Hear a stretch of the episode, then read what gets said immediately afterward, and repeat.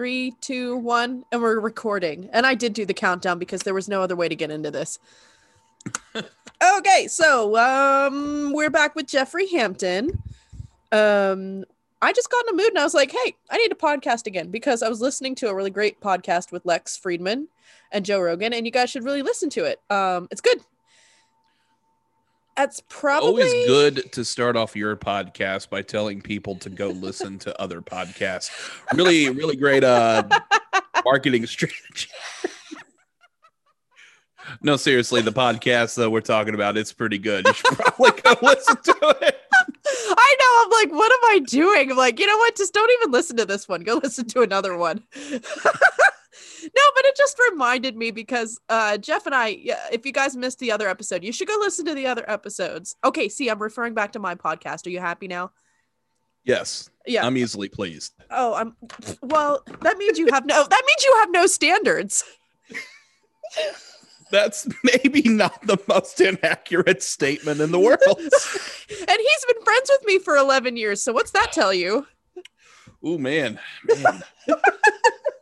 Maybe this is going to be the comedic podcast. Who knows? I just wanted to do it. And, you know, um, a lot of this podcast, I'm going to start a timer because I'm going to lose track of how long we're doing this. Um, part of this was Jeff and I have a lot of good conversations. And, uh, I would say that Jeff definitely has more specialized knowledge than I do, although he's right here, so I probably shouldn't be speaking for him. I would feel that you have, at least right now, more concentrated knowledge in classical music. Correct me if I'm wrong. I mean, I just, I mean, I'm just gonna let you keep speaking for me because then no matter what's said, I'm not wrong. it makes you sound, it makes you sound good. Um, no, I mean, like, I'm one of those jack of all trades, master of none, and you're one of those, like, I'm sticking with this one thing. it, it's true, and I mean, I guess you know, I guess to prove the point, like, uh, you know, from if uh, anyone listened to any of the the previous episodes, I did go back to school to finish that. I'm on the last semester, and one of the dang classes I'm taking is about just one composer. So, Which one is it yeah, it? um, Prokofiev. Ah, Prokofiev is. Oh yeah, that would be how you would say it. He was Russian, yeah. Uh huh. He's Russian here, Russian there. He's Russian all over the place. Wow, that was. Ugh, That was lame. ugh. Um, Pro, no, I like. Pro, uh, how do I say his name? Prokofiev. Prokofiev. Yes, I would be the wrong person to ask on that. I, I would. gotta I gotta look what his he's. he I do like. I do like his full name. It's like Sergey Sergeyevich. Ser, Sergey. It's like Sergei Sergey. tw- Sergeyevich. it's like Sergey twice. Oh, wait, wait, wait. All right, let me look because I know I know IPA and not just the beer. Prokofiev. Yeah, Prokofiev. Because I never know it's Proko if it's Prokofiev. Fiev and like I've heard people say Prokofiev and I've said Prokofiev and everybody looked at me at music school like I just bumped my head. Pro so yeah, it's pro ka or you could say ka or ko. Yev. Proko Proko what? What? There's a couple different ways that you can say it. So those people were mean to me for no reason. I mean, excuse me there. um, no, it's kind of like Rachmaninoff. Like you know, like what? There's some people like Rachmaninoff. You know, where they spell it differently, and I still don't even know what the right way of spelling it is. Do I Hmm. go with the double F or the V? What am I feeling today? You know. yeah, there's a couple different ways. So there's, you know what? Uh, you know what? I'm gonna look it up now. Tell us about Prokofiev, and I'm going to figure out what it is straight from the Russian. You go for it, Jeff. Tell me. Well, I'll tell you another really funny one is in one of the articles I had to read. Um, you know, Tchaikovsky, which is usually spelled with a TCH. They Yeah. just forgo the T the whole time. So the first couple times I read his name, I just saw Tchaikovsky, you know, with a CH. I was like, huh, that's a that's another Russian composer with a similar name to Tchaikovsky. I wonder what he wrote, you know, and it took me a bit to realize it was Tchaikovsky. Um, What made you realize? just you know, I ha- I stopped and thought about it for a second. You know, like, I, you know what? I refuse to believe that I don't have the tools to figure out how to say this guy's name correctly. And I'm not doing it the Americanized way because I study, well, yes, I do study linguistics and I work in linguistics. I'm not going to allow for the English way that we just ransack There will language. be no lazy pronunciations here. It's not happening. Or At I'm least not, not from you. or I actually don't do my job. Okay. So people, you are on this crash course with someone who has no idea what they're talking about whenever they're looking at Russian. I I can say more than most people on the podcast that are probably listening. I might know a little bit more about Russian than you. But by a little, it's just a little. So we are on this journey together and we're going to figure out how to say Prokofiev. It uses That some is a journey worth having, though. We're going to have it and you can go into school and be like you said it wrong. Okay. So this first letter that looks like a box. Wow, I'm so sorry anyone listening if your native speaking language is Russian. I just pour yourself a drink and laugh. Just go right ahead. I deserve all the laugh. Right now, I completely Not deserve just some it. of the laugh, all the laugh. okay. All right. So we start with. Okay. So apparently we say Prokofiev. Yes, that's what we all say. Mm-hmm. I Okay. mean, what is Google here? My Google has popped up with British pronunciation and American pronunciation. We're Googling. No, Google is the overlords. We have to fight the overlords. We have to fight big tech. Oh man. Um, but what if you want to grow up to be Darth Vader? We'll we'll just ignore that I'm already an adult. Darth Vader's. Uh, well, you squealed like a little girl whenever there was a certain important character that showed up in The Mandalorian. I cried. I'll just. Oh, you didn't even just squeal. I squealed. You cried. I squealed. I I teared up. You know, I got emotional. I was fully into it, and then I was like, "Yeah, that's how it's done." All right, I gotta look. It might be what? Cro- what? We might have been saying it wrong. Okay, hold on. Ah, IPA phonetic transcription. There we go. Perfect. Paste Russian here. Okay, here we go. It is. All right, where is it? Click the what? I need to see it. It's not showing me. Okay, it's Cyrillic letters. Okay, I want to see. Ah, it is.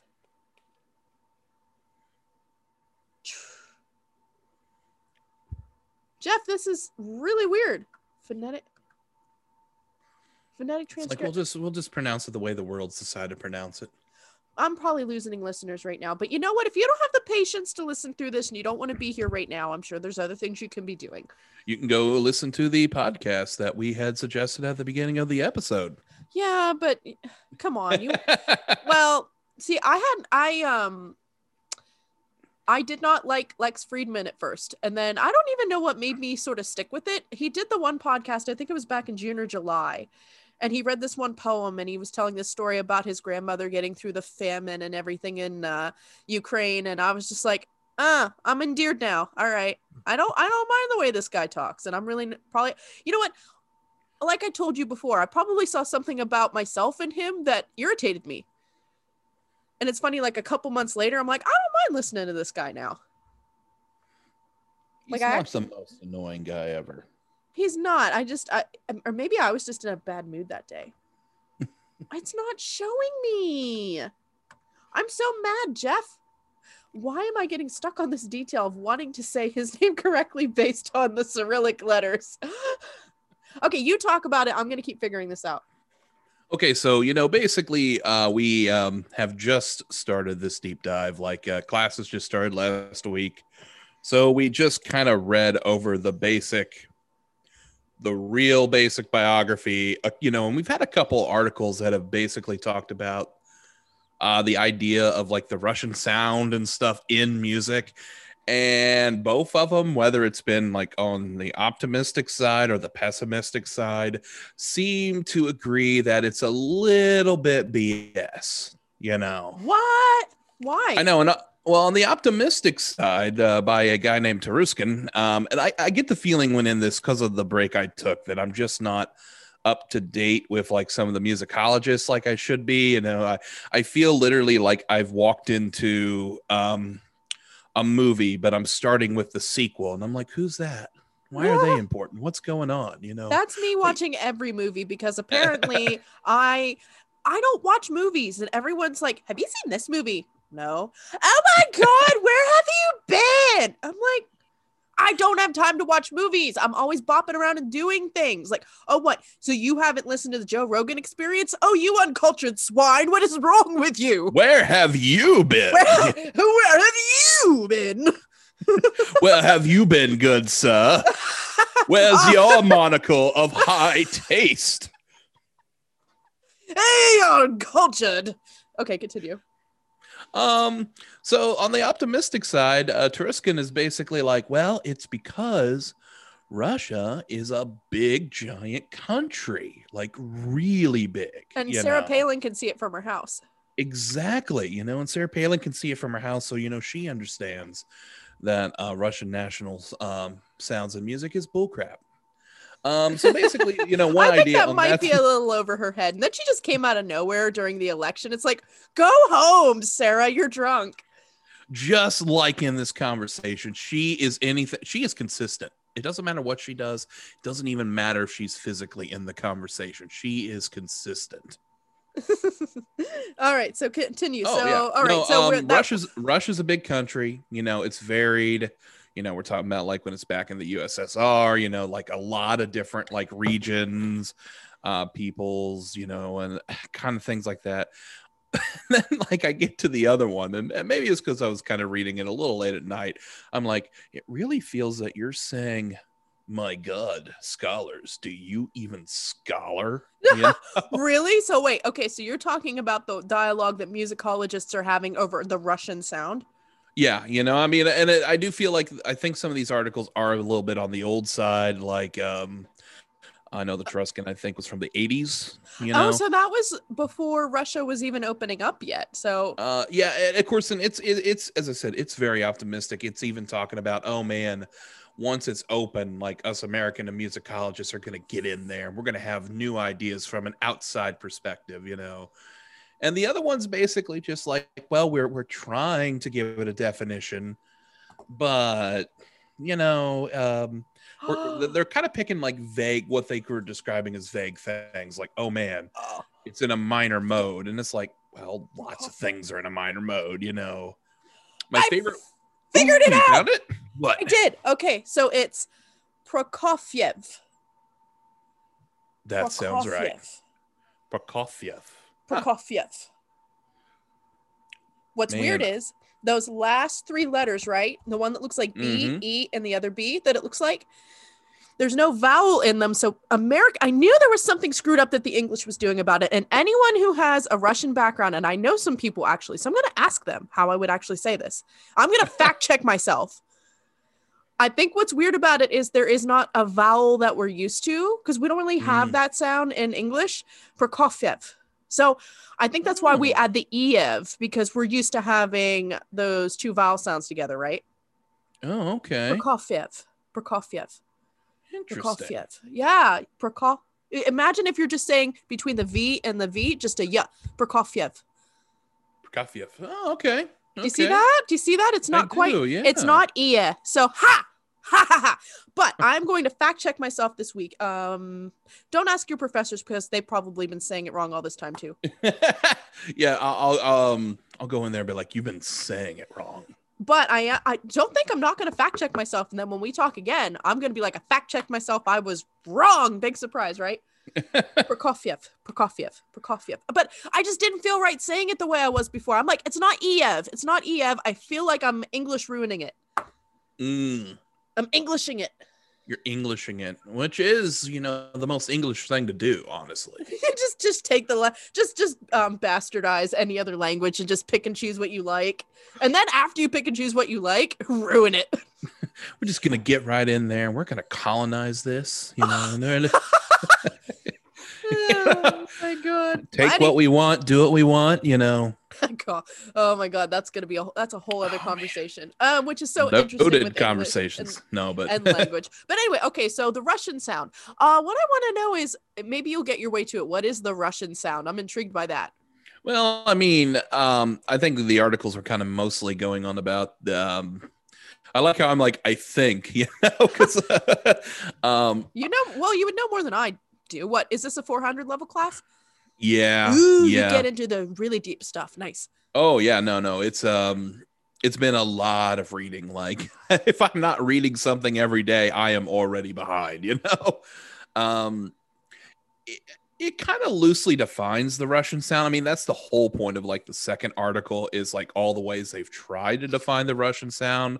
But there's like a couple things that, you know, are kind of like it's kind of like what we've decided you know on the whole yeah that's that's russian enough you know and it's that idea of like you know minor modes you know it's very you know there's a lot of church modes in it um dark you know sad things like you know Yeah. um things like that you know and the article's basically going on well you know is that really enough? And it says you know all these times i am not making up all these you knows. I am quoting directly from my notes. But um yeah it it's just kind of talking about a lot of these elements well they're not uniquely russian you know like they're in italian music they're in uh, other german music and it was talking a lot about uh glinka and his operas and i th- Oh. think uh, ruslin uh ruslin i'm probably pronouncing it wrong Oh wait, let me go get my book. You keep talking about that. I have to move away from my headset, so you go ahead. I have Oh. a book about Russian composers. ooh So you go you go ahead. Yeah, and it's talking about Ruslan and you know how overall it was uh, accused of being essentially German, and you know they're trying to argue all the different ways, like like they tried to force it in a relatively simplistic view of Russian music, and Uh, some of the ways were kind of hilarious, honestly. Now the people who are talking about that are they Russian were they Russian composers themselves or Um, it's describing them as commenters, so I'm then assuming they were it's like not part of that at all then. They're just Well- well, we're just going to define it. I think. Well, I mean, I think it's like Russian uh, critics essentially that are dealing with this. So we're are did they is that was that their specialization in musicology or are they just trying to figure it out themselves? A lot of it is is they're just trying to figure it out themselves. No, that is not the way to do that. Well, th- see, the thing is, um, it was hard for these Russian composers to even come up with a cohesive sound themselves because they were so disconnected. And yeah, it's. I mean, like I think. Now I'm definitely wrong on this one because it's not something I uh, I've talked about in class at all. But I know like a lot of their like piano playing and stuff like that actually comes out of like some of the Italians that kind of went over there. Well, there's a chapter in this book, uh, A History of Russian Music. Is this even maybe recommended reading that you're going to have? Um, Um, who's it by? it is by Richard Anthony Leonard, A History of Russian Music. You might have that as an assigned reading. Ooh, I'll have to tell you if we do. If you don't, you should. Oh, this has that old book smell too. That old. Oh. What's the book say? Um, so it comes to chapter two, The Age of Italian Opera. So this is from, again, I did not write this. Full credit goes to Richard Anthony Leonard, A History of Russian Music, published by the Macmillan Company in 1950. 1957! Ooh. Whoa, that's even before the 80s. Um, it is one of the strange aspects of Russian life in the Middle Ages that an art form as majestic as Znamenny chant could have existed for centuries with no counterpart, whatever, in the field of secular music. All right, so a lot of it was this Christian stuff. So it looks like Italian opera was the thing that had a big influence on what we would consider. Ah, it was because of the um what was their government um that they had what was their ruling it, they had a ruling class right what would that have been I the think uh so. wh- wh- do we call that no it's not imperialist um what is that called monarchy right Um, aristocratic aristocratic, probably. I, I would feel that'd be closer, but so that has apparently what one of the influences on russian composers have been um no, that that that was kind of one I was hearing before. Like it was a lot of uh Italian, you know, Yeah. and like. I mean, you can of- definitely kind of hear it in the piano playing, you know, because like it is kind of almost like um a lot of it's a lot like a lot of Italian music I've heard, except just like thicker. Yeah. that was apparently because of empress catherine Ooh. Yeah. So your class will probably well, your class probably won't get into this. So you're you're getting a little extra schooling because I randomly have a book on this that I was reading a couple years ago. Like yes. Okay, so um Italian opera was really vogue in Petersburg. Then Alexander the First came to the throne. Oh, and he got all into French music. It looks like. So that's what happened. Uh, Glinka. Before Glinka, there was Verstovsky, uh, who let's see, did some composing. There's little to be concerned with any kind of the entirety of Russian music before Glinka, according to Richard Anthony Leonard. Yep, that's kind of what we've been hitting on. It's it's it's not that he was obviously the first, like you literally just mentioned a name that came before him, um, but it is really just that uh, he's kind of the first one that brought it to uh, wider attention. Yeah, you know, with his uh, you know the his opera Life of the Czar and um, well Ruslan. Um, can't remember some of the other ones, but I know it, it kind of starts with Glinka and then kind of goes forward. Oh, there's a portrait of Glinka in here, and he's sitting there, and he looks really upset about having to compose. I mean, isn't that all of them? All of them look pretty miserable, honestly. Oh, the one Mussorgsky is the one whose portrait you got to see. Like he looks so young and proper. He looks so good as a young man. Then you look at him in like 1881, 10 days before he's about to die, and he looks like that drunk guy who's got to get shoved out of the bar at closing time. Like he looks horrible. The poor and the poor guy did drink a lot. Like he drank himself oh, yeah. to death, didn't he? Oh, totally. Just so much booze. So much. Yeah, maybe that's why. Yeah, what in the Lex Fridman? Oh, did you, wow. you, you yeah. remember that part where he said about the vodka, and I was like, yeah, yeah, I get it. Yeah, you know, it mixes easy, you know, like. Oh, oh my god. Anyway, oh so back to Prokofiev. Prokofiev. You know, I, I, will say one thing about Prokofiev that kind of shocked me right off the bat was is I had no clue how many dang operas he wrote. Uh, I only played something from his piano works before. It was uh, oh, what was that that he did? Um, tell us about the operas. I'm gonna look that up.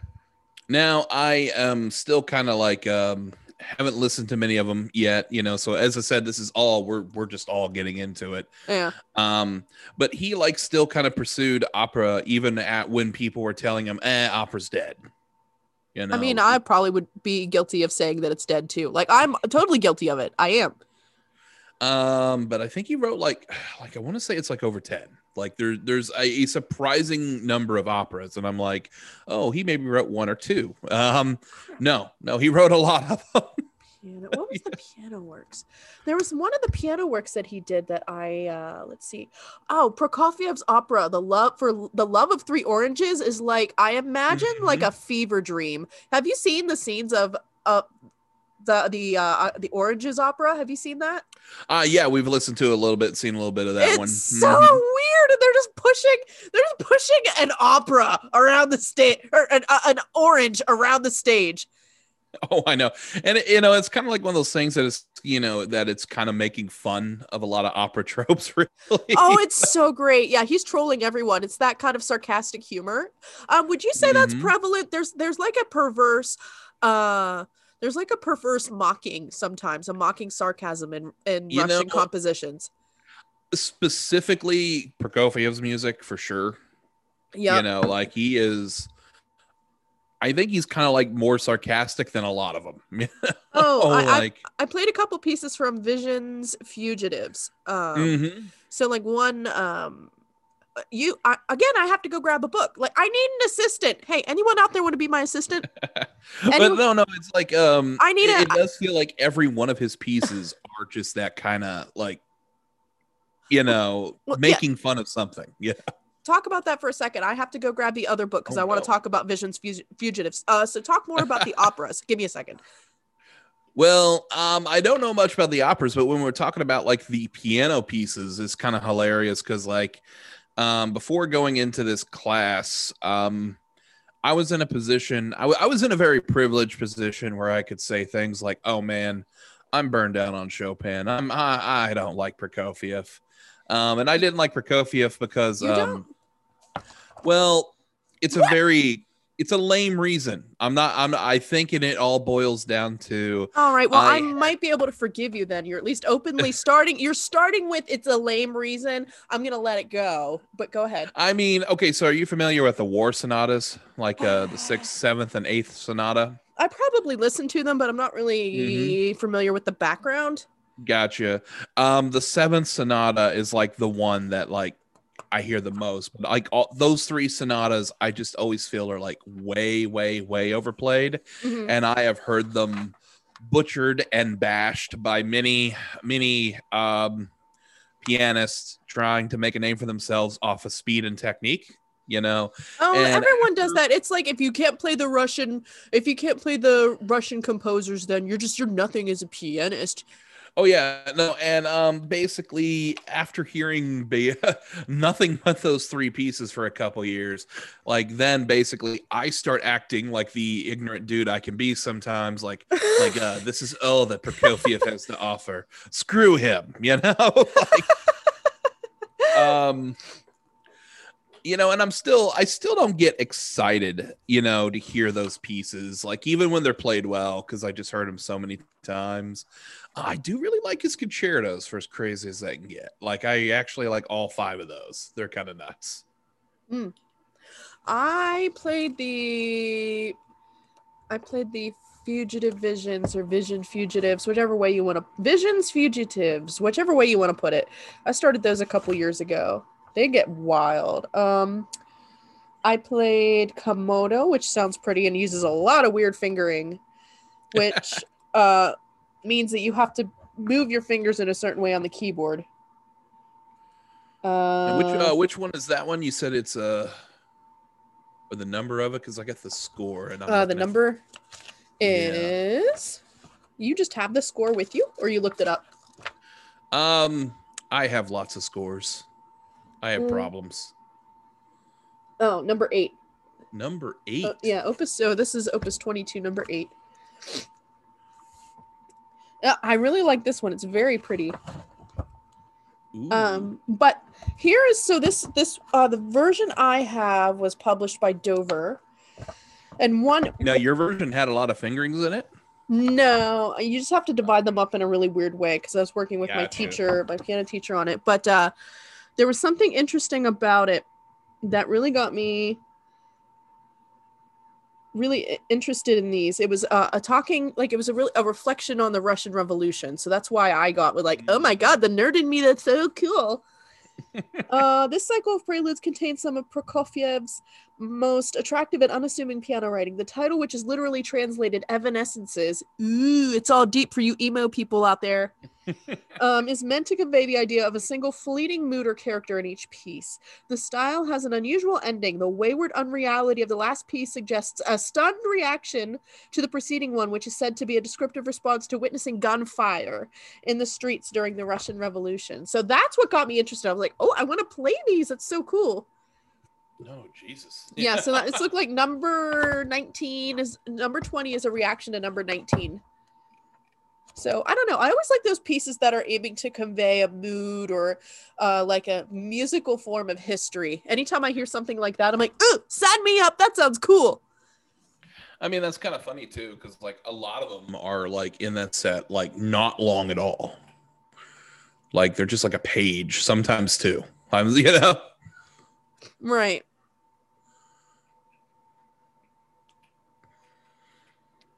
I think some of the pieces then that I heard a lot of too. Um, I don't know if you know about it, but like uh, I'm gonna pronounce the wrong suggestion. Diabolique. I hear Uh, that one a lot. Mm. I don't have the word in front of me, so I'm not sure. Um, How did we become all about Russian today? it just happens. It's a mood.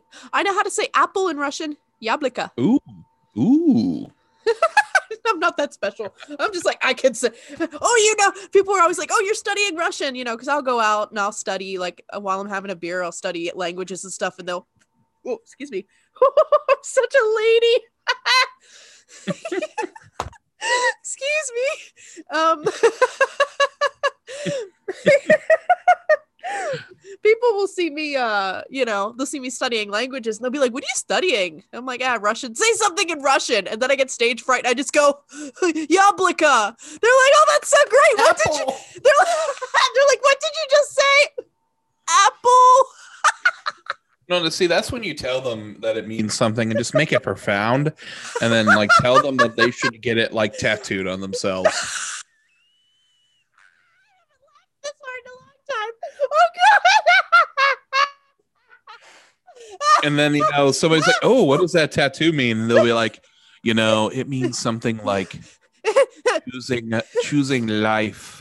over inaction or, or something like that and then somebody be like uh no that's a fruit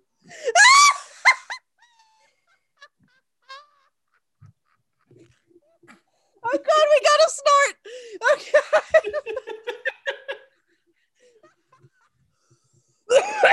Oh god, I haven't laughed that hard in a while. I needed that. i was gonna worry that you were just gonna like you know die on the other end there you know just like oh. I'm just imagining. Do you know how many people's how many people's skin I could ruin? oh yeah I, I'll give tattoo consultations in other languages. Then you got people running around that have the word that that they have the word chicken noodle soup on their arm in Chinese. Oh, what was the other one? Okay, so here's a couple of the words I know in Russian. Это, it is. Um, let's see, a couple words. Um, Nasha, it means our. Cafe is boring, it just means the same thing. Mm, Moi Moichek is boy. um, what's a couple other ones? Um, I'm trying to look at the words that are um a little bit different. Like, oh, I know how to say yeah m p, p oh oh wow I, I'm screwing this up. uh oh oh oh uh mm, no I no I'm still screwing this up. I don't know how to say potato in Russian. I used to know, and now I don't. oh no not Mm. potato Ma, ma, I can't be mush. Uh, I, I, am. how Oh, will you survive the upcoming famine Pia, Pia, Pia, Pioric? P- Pior, Pior, Pior. Whoa, righty. I need to go back into studying Russian a little bit more. I'm really slipped in the past 17 days. That's 17 days Yeah. now that is the nerdiest thing anyone could say Why? to go back and study Russian. I'm a little rusty after the last 17 days. Shut up. Pre, pre, privyet. I think that's how you say hello. Shut up, show. Oh, shut up. What? Okay, all right. I need to not be publicly making a fool out of myself botching up Russian. But you know what? If I tell you get a tattoo that says Yablika because you want to look cool and trendy and have something in Russian on you, don't do it. You've Just don't get any tattoo suggestions by by Annette here. That's going to be the safest thing you can do. no, In it's not. fact, A, in fact, stick to pictures. Pictures are worth a thousand words. it's not a trap. I am not. I can't even finish that. You know, Um, though, uh, another funny thing that we had to read about in this um, article was basically about Pushkin, you know, and how they were like, Pushkin was made the national writer, you know, for how sad and depressing he could be. Except a lot of the stuff he wrote was not sad or depressing at all. Pushkin was pretty happy, wasn't he? I mean, um, I guess so. I, you know, the my only um, full experience with Pushkin are actually, um, his uh, small sets of they're all like one act plays called the Little Tragedies. Oh yeah. Yeah, you know that's actually the one uh, that Mozart and Salieri. You know that one I recorded a couple years was ago Pushkin- was. Pushkin's not in here. Pushkin is not in there. Oh He's not in my god. book. Wait, when was Pushkin active? Maybe he wasn't even active yet. Well, um, Pushkin was a writer. Oh. Here, when I hear writer, I'm thinking songwriter. I'm like, wait a second, I thought Pushkin was an author. no, oh yeah, yeah, no, he's an author. Yeah, Oh, no, yeah, he's not a he's not a composer. Yeah, yeah. Okay, No, carry um, on. Well, when that's what I was mentioning when you know uh, you remember when we um, I recorded Mozart and Salieri a couple years ago. Yeah. Uh, that was like one of his plays, The Little Tragedies, and that's probably about the extent of my actual experience with Pushkin. Um, mostly because I was like, oh man, that movie is totally based off a opera that's totally based off a play, and it's all Russian. Oh no! Oh yeah, that's right. That's right. Yeah, because you know the opera is uh, Rimsky-Korsakov, and it's actually pretty good from Well- you know what I've been able to. Well, a lot of the Russian stuff, like they'll even admit it, like people who have that background in Russian culture, a lot of it's really depressing. like the uh the the I want to say Oh. Black Swan. I'm looking at the DVD right from it, but what was Oh, you're the thinking of Tchaikovsky, uh, like uh, Yeah, Swan Lake. Swan Lake? Yes, yeah. Do you remember that knockoff from the '90s, The Swan Princess? It was so fun to watch, but so many cartoons have ruined an actual understanding of literature. of and fairy tales and usually how dark and screwed up they are. No, yeah. um I remember I was watching a couple years ago with a buddy of mine. We were watching um a documentary. I think it was a British documentary called like Discovering Tchaikovsky or something like that. And this uh, this guy, this British musicologist, went over to Russia and he's like visiting Tchaikovsky's home where he composed and he's talking to Russian musicians. And there's two hilarious parts in there. The first one is he basically asks this ballet dancer, How important is Tchaikovsky to ballet music? And they just give him the look of, Are you an idiot? Why are you that? You know? and the second one, uh, they went to a, a pianist who was talking about like uh, his famous first piano concerto, and they're just like, "Yeah, it's ironically happy," and he's like, "What do you mean by ironically happy?" And she, th- this woman's like, "Because there's no such thing as a happy moment in Russian music." Ah! ironically happy. It's not happy. It's only ironically happy. Yeah. And you know, maybe almost like that. Maybe that's the misconception too. Is that you know, like it's been decided that it's all unhappy, and you know, so now we almost gotta we gotta infuse the unhappiness in there. Well, I know someone who, uh, you know, spent a good a bit of their life over in those Slavic countries, and they said yeah, a lot of people don't. They really don't smile there, and that's not the only person who's told me that. Like, I had friends who lived in Germany and visited Russian, like you know, new people from Russia, visited Russia, and all Mhm. that, and they were like, they don't really smile there. I Like, mean, that's that, that's just- um, That's just the account that people have told me, and that, that's not my direct I've- I've personal heard- experience that I've done. You know. Oh, obviously, and I, I think I've heard that one too. Um, not from any like firsthand um knowledge of people who've been over there, but I've kind of heard that one about not smiling, and I'm like, but is that actually a signal of happiness or unhappiness, or is that just their culture that they don't smile as much? I don't know. That's a That's something to find out. yeah, and I am like, oh man, maybe that's really pretentious of me to even ask that. I don't know. Is it pretentious? I just assume half the things I say are pretentious, and then the other half of them are ignorant. That's it goes back and forth. It's one or the other. When it's are it's you? never it's never a, a happy middle. Well, if you're assuming that you're pre- being pretentious and we have established that you have a 99% accuracy rate of being correct, you're probably right. Boom. Boom. I I uh, I walked right into that one. Yeah, it- I mean, you set the trap up for yourself, and, and when you set your, tra- whenever you set up a trap for yourself, when you're talking to a woman, have you learned nothing being married? When you set up a trap and you put lay down all of the pieces of the puzzle to paint the picture that you're wrong, you think a woman's not going to take all those pieces and put it together and tell everyone you're wrong? Oh no no no! They will see the exact order those pieces need to fit to show that you're wrong, and you're just you're you're just screwed. Essentially, it's really you know, there's no there's no not. You don't give Uh, women an opportunity to just let you, let them tell you that you're wrong. You're all brutal. That's all you know. That's what I've learned. Uh, I You know? mean, yeah. Muhammad Ali has nothing on you all. Nope. Fly like a butterfly, sting like a bee. Is that how they went? Mm-hmm. I actually got that right. Yep. Wow. Oh, it's float like a butterfly. Sorry. Fly. Uh, well, float, float, float. Okay. Float. Same thing means the same thing, you know. It, it doesn't, but it was close.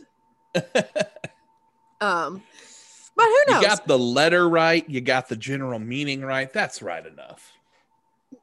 no, not exactly, but oh well. Um, the last time I'm nice. I was just busting your chops. Um, but anyway, uh yeah, okay, so you're getting into that. What what else are you doing in your going back to college during COVID experience?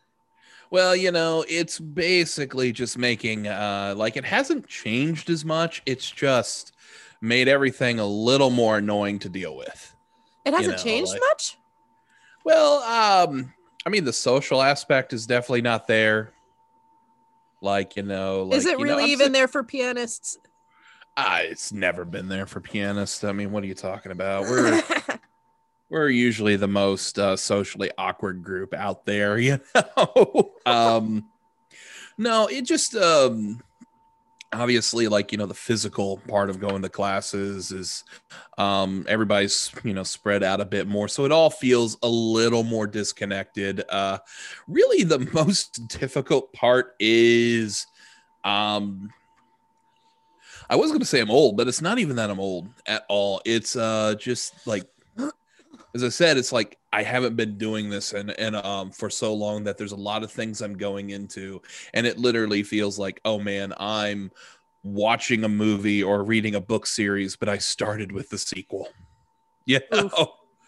Um, and so a lot of it is literally um, figuring things out by osmosis and context clues and you know oh no. um if i if i need to then just be like oh hey um what does that mean what does that mean? know." Yeah. Can you take can you take pity on this old man? can you take pity look look I, I don't have any hair up top can you take pity you know Oh no. uh, d- don't make me bald, go bald anymore over stress just just just help me out on this one you Oh know? my god. Um, yeah, you know, eh, a lot busier this semester because I had to sign up for more classes. So I have to do that. I got to do like a standard music history class, which is just kind of an overview. Uh, we're about to start Mahler for that. I Uh, love Mahler.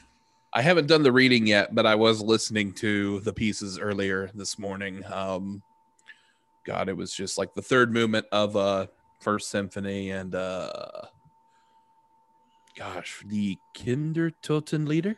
Yes, Kindertoten um it's the Songs of Dead Children. Yeah, uh, the first piece from that. Nice. Oh, it was Um, um it was the one about did I ever bring my child back in from the cold? Was Oh, that it? Um, that's a good question. I I literally only listened to it, so I don't know. Maybe I left the child out there. Oh, stop. bad, bad Jeff. I gotta take a swig of my Guinness now. Um, Bad. I just crossed myself and I'm not even Catholic. No. Then other than that, like, um, Kinder my my degree involves I got to do a senior recital this year, uh, this semester. Um, this semester. So do you have all your stuff set for it? yeah, yeah, I know what I'm Nice. playing. I'm going to do some um, um, the Bach French Suite in C minor, uh, Ah, Clementi's uh, G major sonata, and a couple Chopin etudes, just uh, just to torture myself. Oh, this one is so emo. Nun will die Sonne so hell aufgehen. Yep, that's the one I had to listen to. Now like the, the sun one. prepares to rise as brightly. Nun will die Sonne so hell aufgehen, als sei kein Unglück die Nacht geschehen. I'm just gonna let you keep talking because then all of a sudden I'm magically gonna know how to pronounce everything in that song. I'm probably like not quite perfect on it. Now the sun prepares to rise as brightly, as though no misfortune had befallen in the night. It's like the audacity of the sun to rise while I feel like crap. It's like the sun and it's just overly optimistic greeting of the day. Darn you. Das Unglück you, geschah nur mir allein. Die Sonne, sie scheinet allgemein. The misfortune befell me alone. The sun, it shines on all mankind.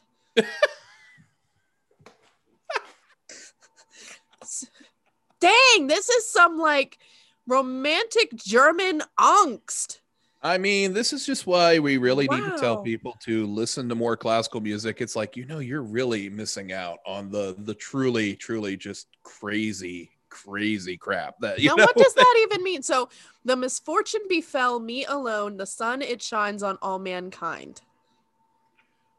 So the first line was how dare the sun friggin rise so what's the second Yeah. line mean? Like you have what's what would what would your american translation of this be? Because whoever says the misfortune befell me alone the sonnet shines on all mankind. What american is going to say that? If you were justin bieber how would you say that line the second one oh man if you were lady if you were Like, lady if you were lady gaga and you you were making your oh next my god the misfortune befell me alone the sun it shines on all mankind if you were lady gaga how would you write that or Oh, beyonce man.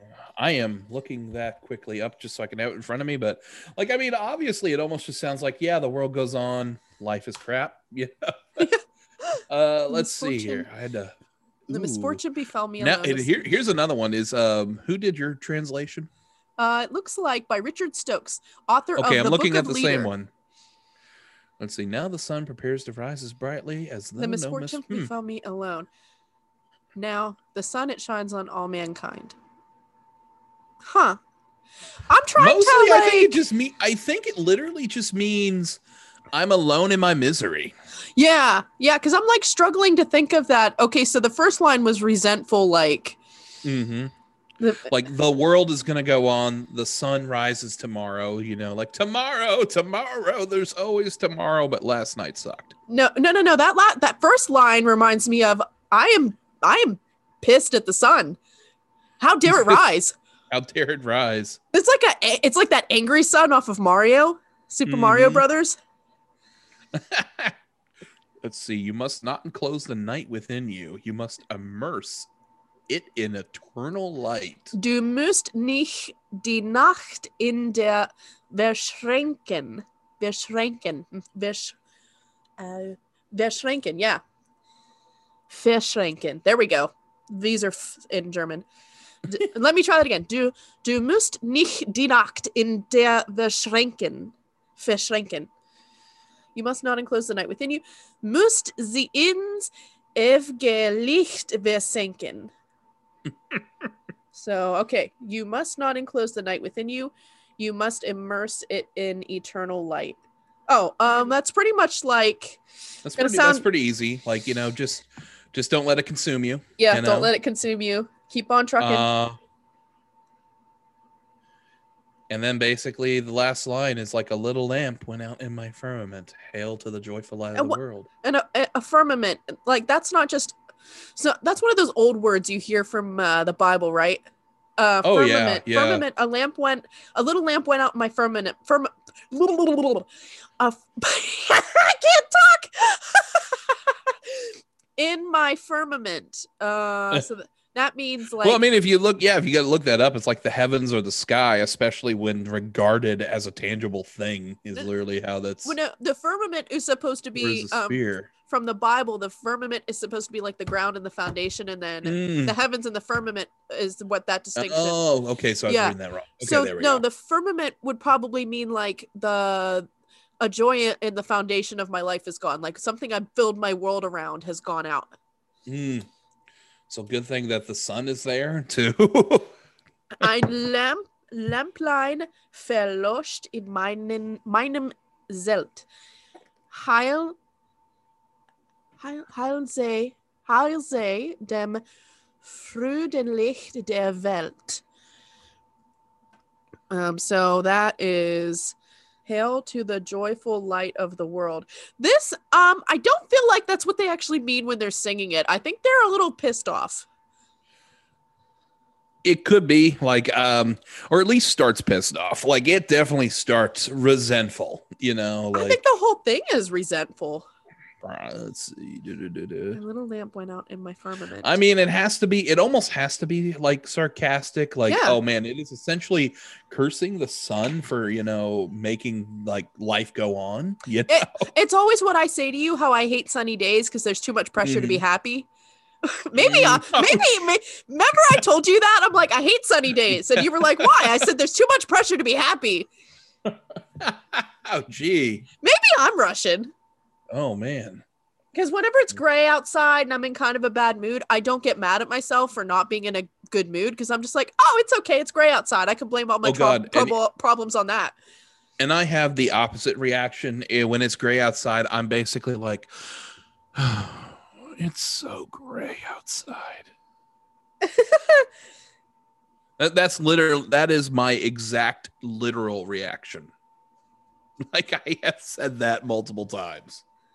Oh my It's god! So, while we've been talking, uh, because I, it's hard to keep my attention, but while we have been talking, I've been writing in Russian script, and it's so much better than my English handwriting. That's weird.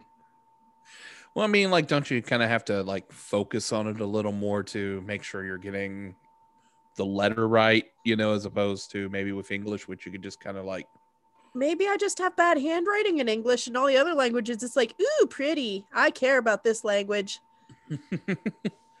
Weird. I don't need to take time for English. I know English. I English. I English relatively well. Oh, we just made English a verb. That's a little gross. English to speak to speak a nasty language that took from everyone else and kept all the worst parts.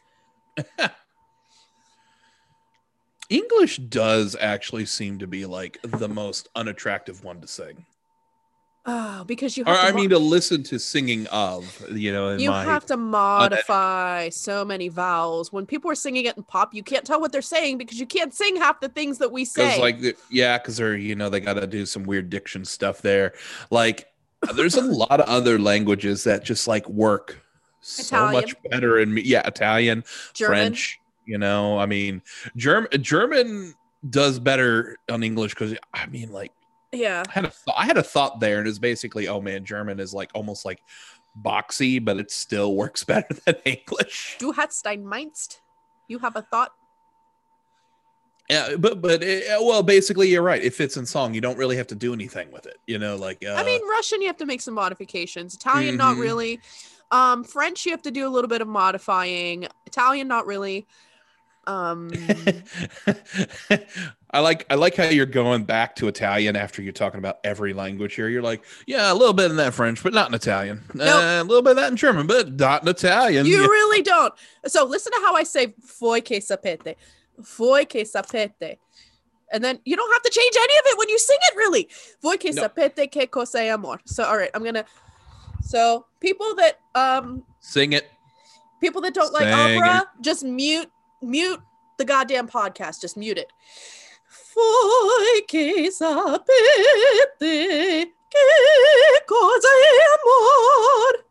I didn't change anything. Nope. Voi che sapete che cosa amor. I Well, how many changed times have you hear you hear like uh, you know a lieder in English, like you were saying, you know, you have no clue what they're saying. Like it almost at that point sounds like a foreign language. Like, I'm Oh, I like. I, I want to watch those videos where they're like, "I thought they said what." We got to look that up in a second. oh, But misheard lyrics. Yes. Oh, we got to look that up. Oh, but uh, okay. So let's compare then. Let's compare then German. So what was the what was German? Um. Uh, what do I know in German? Uh, die zwei blauen Augen von meinem Schatz. Die zwei blauen Augen von meinem Schatz. The the two blue the two blue eyes of my love. So, die zwei blauen Augen von meinem Schatz. Die zwei blauen Augen von meinem Schatz. I didn't really change anything. Nope. All right, but then if you sing something from English opera, then it's a whole entire different story. Uh, let's check French. Faites-lui mes aveux, portez mes vœux. Which I might be making that a little bit too dark. Okay, so let's check French. Faites-lui mes aveux, portez mes vœux. Faites-lui mes aveux, portez mes vœux. I didn't really change anything. All right, uh, now I got to figure out something to sing in. Um, ah, what was the other one? I just found another. Okay, so this one's gonna be hard, but this was fun. I forget who composed this. I just, I don't think I'm allowed to sing it. You don't Mm. think you're allowed to sing it? Copyrights. Ew. Mm, uh, I don't think. Nope, I'm not gonna sing that one. Let me think. 'Cause, mm, everyone's all, everyone's out for blood lately. Uh-uh. I don't have time for that trouble in my life. Um, let me think. Mm, oh, what was that? Do you remember that opera Vanessa? Yeah, the barber. Yes. I, if I see the lyrics, I'll remember. Um, who was the? If I see the name of it, uh, it was. Uh, uh, uh, uh, oh, help me out here. Why did I Oh, just sound like one of those little rides from the '80s at amusement parks? Those little things, Uh, little cars. I just sounded like one of those. uh, what was that? Mm, why is there always a drum? Why is there always a doctor that's ruining everything in a freaking opera? well, have you seen that meme that's like all operas really just a tenor and a soprano who are trying to get together and a uh, bass who gets in their way or a baritone? Don't forget the mezzo. God. Um, so God, how Vanessa, dare I? Vanessa arias. Okay, I gotta find this aria. Oh, must the winter come so soon? Must Okay. the winter come so soon? Night after night, hear the hunger. How do I remember all this? I haven't sang it this. gets stuck in you, you know, like uh, like yeah, it's part of my soul. Must the winter come so soon? Okay, all right, let me see. Must the winter come so soon? Yeah. Oh my god, I had to modify that O so much. It's more like an uh. It's not really, it's not an O. If I say must the winter come so soon, if I try to sing it, here's what happened. Stella, get off me. My cat hates when I sing opera. God, she's looking at me like, stop it. She comes, she's coming over to me. She started biting my head. is She's this like- going to join in and just be like, wow? what was that? My attempt at a cat sound. You sounded like you just warped out of Thundercats. Ho! Ah, thunder, thunder, thunder, thundercats! Oh, that's probably way too loud. Lord of omens, give me sight beyond sight. Let me quote from the opera Vanessa. Oh my god, I needed this. I haven't laughed this hard in a long time. okay, Chitty Chitty Bang Bang over here needs to cut. I'm down for maintenance. I could just like randomly also, I'll just break out into uh, Mumm-Ra at any given moment from that show. Mumm-Ra? Transform this decayed form into Mumm-Ra. the ever living or whatever. You're like, I'm gonna hurt myself at this point. And I'm like, I am showing how big of a nerd I am. No, wait, that's geeky behavior because it's not useful knowledge. That's true. I've never been called a geek. Am I called a nerd? Yes. Am I a geek? No. Uh, like that's that's the cutoff difference between a geek and a nerd is it, you're a nerd if it's like has some depth to it you're a geek if it's just like oh man i can quote to you thundercats Oof. Oof. Yeah. Yeah, I had a conversation about Thundercats and I was like, Did you like Thundercats? That was kind of like dorky 80s cartoon cool. And the person I was talking to was like, No, it was dumb. I'm like, Oof, we're in geek mode. i mean but it's cool because it's dumb that's that's like it is so silly that it's like it's hard not to just be like yeah thundercats i mean like the name sounds like a metal album thundercats. Thundercats. And it's like one of those things where they spent all their time on the intro animation and like none of it on the show. Oh my god, Like, no. The intro is like amazing animation. Then you get to the show and it's like this was some false ass advertising. oh god. Okay, wait. So, oh wait, we were we were experimenting with um excuse me, we were experimenting with Must the Winter. All right, this is going to hurt, but I'm going to try to sing it.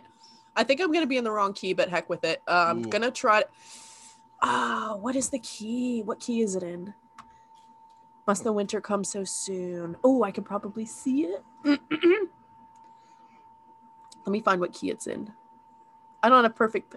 Oh, you, You can rascal! be You whatever key you want. no, it's uh uh I reject this. For every love, there is a last farewell. This opera seems so over the top, and I love it. You know, Barber's like one of those guys. I'm just like, man, I really wish like they played more Barber. Mm, I just hold on. Ooh. I need. I just need to hear real quick the key. Because it's gonna sound so much worse if it's higher and I do it in forced speech with no modification of any of the vowels and consonants. It's gonna sound so much worse. And I, you one know of those what? problems that like if you're trying to find the score for it, like Barber is also new enough that like a lot of his stuff is um not public domain, so getting scores are Oh, kind of this is look like it, you know what? And I, if I'm gonna ruin this, I want to ruin it really well so people know what good diction does. Like I, I want to go big or go home. And you know what? I've been home enough this year. I've been home enough the past three years. I'm going big. Dang it! I'm going big or all are going home, and I'm all sick Already? and tired of being home.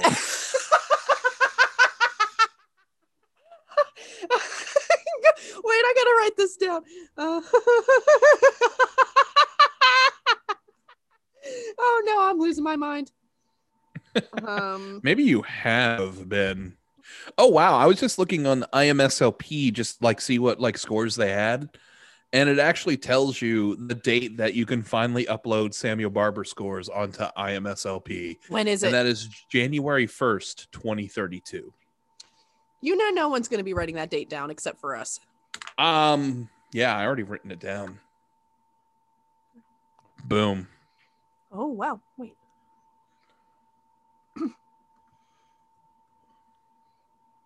Oh, I think I was in the right key. You can't hear that, can you? No, Okay, I good. didn't hear it. Okay.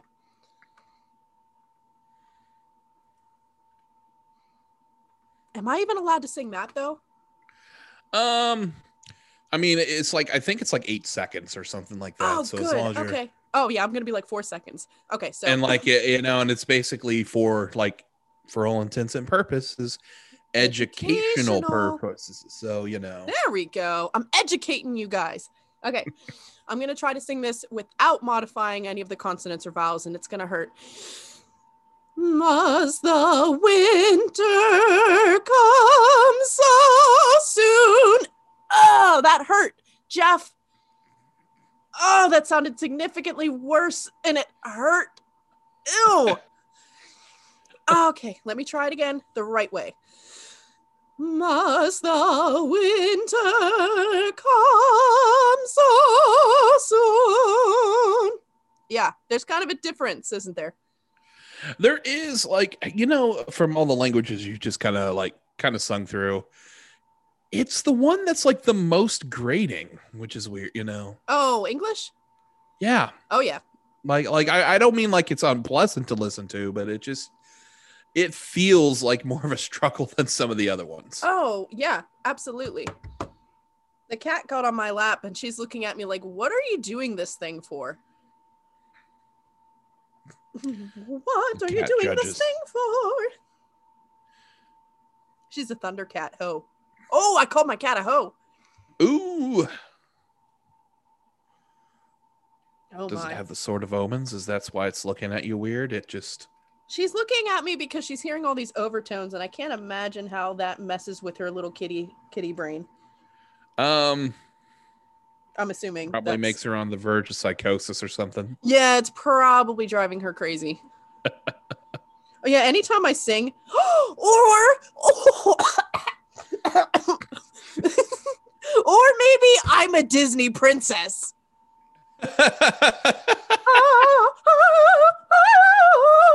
and I just sing, and all these little wild animals come out of nowhere. Do you hear them talking to you? I mean that that that means something else. That doesn't mean you're a Disney princess. That means maybe we need to take you to get some help. You know what? Don't you mansplain my feminine gift. You, you mean hearing the voices of the animals or the No, singing? it means I have a feminine gift. I am the animus. Is that what that was that Carl Jung said about the animus? That was the one connected with nature, right? I think so. The, I mean, animus, animal. Yeah, Yeah. close so- and the anima is the is the male spirit that Jung talked about, right? You know what? Good Don't man, don't mansplain to me in my deep connection with nature. I am tired of the patriarchy. Well, too bad. like it's, it's like I mean, it's like here we go time for my bad you know my my amazing retort you know that's gonna like totally show you one and i'm like oh too bad In case you all um missed it, that was a joke. That was like some uh you know batman level bad on my one liner ability right there you know it's like in that one where you know, he, he has that moment to like be like say something really just amazingly badass and all he can come out with is no i'm here to stop you that's literally what i just pulled on you i'm like huh, too bad oh my god. Yeah, you mm. Are you Batman? Well you never see me or uh you know batman in the same place at the same time. I to actually- talk in a gravelly voice at random moments. I mean how many conversations do i open up with? Swear to me. You shouldn't swear. batman apologizes but not me jeffrey i don't apologize at all because i didn't do any of that wow, I um kind of surprised that we were able to go to all of these different places in this conversation uh just from you at me asking you about your uh journey back into academia. How did this happen? well you know one of us has went half crazy and i went back to school i, I mean Excuse me. I went full crazy. Go big or go home. Exactly. I'm the one who only went half crazy. I got to work on my craziness. And that's why you're at home. I am at home. Well, so am I. Well, what are you talking about then? I'm going to go big or go home. In my home. Take that. Well, you know what? I found a loophole. You know what? I give up. I just give up. You win. The assassins have not failed. Oh, no, no. They totally failed. I'm still alive. Oh, I would hope so because if I were talking to a dead person, that'd be a little weird. I I mean, yeah, the way you said, oh, that really kind of like scared me for a second there because I'm like, oh, maybe she really did send assassins. Gaslit you. maybe I need to start looking over my shoulder. You know, I mean, It's not getting dark in the room, Jeff. It's not dark. Not darker. what are you talking about? not darker. I mean, uh, yeah, no, I'm heading towards the light. That's right. You know, like oh my. So that's okay. So 2021 is going to be a fun year. I feel it. where do you feel it? Down in my heart. Where? Down in my heart. Where? Down in my heart. Where? Down in my heart. How many times do I have to say down in my heart? I think it's like three times. And- Oh, then I'm supposed to say I got the joy, joy, joy, joy, joy. I played that as a little kid. Did you? Yes. Did you play it when you were nine years old for your group piano recital? Oh man, I don't remember how young I was when I played it. I was nine. That sounds about right. You know, like I remember feeling like I'm like I feel there's a little bit of a disconnect because I don't feel joyful about playing this at recital because I'm really scared. I You're like- had angst. you're like I lied to the audience that day. the nine I learned what being a performer meant. That's great. Oh my. Good stuff. Good stuff. Well, thankfully, Mm. most of this podcast has been about you because nobody needs to know about me. I think people have heard enough to know enough about me. And thankfully, my uh, ego is large enough to enjoy that. So you know. Oh my god. but now So- you just open yourself up. Now I can ask. Let's see, in like however long we have left. Well, what about you? What are you doing? Oh, let's not. I'm doing a podcast. That's what I'm doing. What are you doing beyond the podcast, through the podcast, as the podcast turns? I'm, one with the podcast. The podcast is me. I am one with the podcast, and the podcast is me. Hmm, that, are you going Star Wars on me? This is the way. This is the oh, oh that's true. It is the way. This is the way. This is the way. Um, do we have any little cute little baby Yodas lying around that we can rely on? Grogu, thank you very much. Uh, I still call him Baby Yoda. That is what he is. That is what he shall remain until he is teenage Yoda, and then young adult Yoda. That's going to be an interesting transition. That's going to take a couple hundred years, isn't it? And then dead because, like, you know, there's like no Jedi around in the sequel trilogy again. So, Oh, you got to go and ruin everything already? oh, we all know that they're just going to pretend that sequel trilogy didn't happen. They're just going to act like that's not what they're going to do. And then in a couple years, they're just not going to ignore it. You know, during the course of this podcast, while I've just been writing out this Russian script, I'm like, I know how to write Prokofiev in Russian script now. And I know how to say Prokofiev correctly, but does that mean I actually will? Uh, you should. So you, da, could be, you should be that person. What interval is that? Da, da. Oh, it's a minor third. Da, da, da, da, da, da. Oh, that's the devil's interval, isn't it? Tritone. Mm, I think so. Uh, let's see what let's see what my piano says on that. I think it is. Tell me if I'm right. Da, da, da. As my piano takes time to boot up because I had to work on an electric. Wait, wait, this old man. Da. Yep, yep. Oh my god, I got it right. Yeah, so we got the minor. Da, da. Okay, so do people know why uh that the mine the um tritone? Do people know why that's significant? No, people don't know. Why am I asking? Do, hey all the audience that doesn't exist in this present moment but does in some future time. Do you all know what a tritone means? Well, it's because when we teach them music, we teach them "I got the joy, joy, joy, joy, down, in, my, heart. Where? You know, we don't we don't have "I got the joy, joy, joy, joy down in my tritone." I got the joy, joy, joy down in uh, tritone. Uh, tritones were not allowed in uh, medieval churches. We talked about that before, didn't we? We did. uh, I, I Did can't we? remember. That was I mean, September. it feels like something we would talk about. Do It- it you feels- remember what we talked about in September? This is why everybody should go listen to those previous podcasts and tell us what did we talk about. Wh- I would like to know the first instance where that dun dun dun. Where did that come from? What's the history of it? That's a good question. That's why we're going to look up the history of the tritone. No, not that, but like that theme, that dun dun dun. Where did it? It's ubiquitous, but like, where did it come from? What was its first instance of being used? I mean, I think it's like from a a movie or something. But what movie? Oh, man. Dee, doo, doo.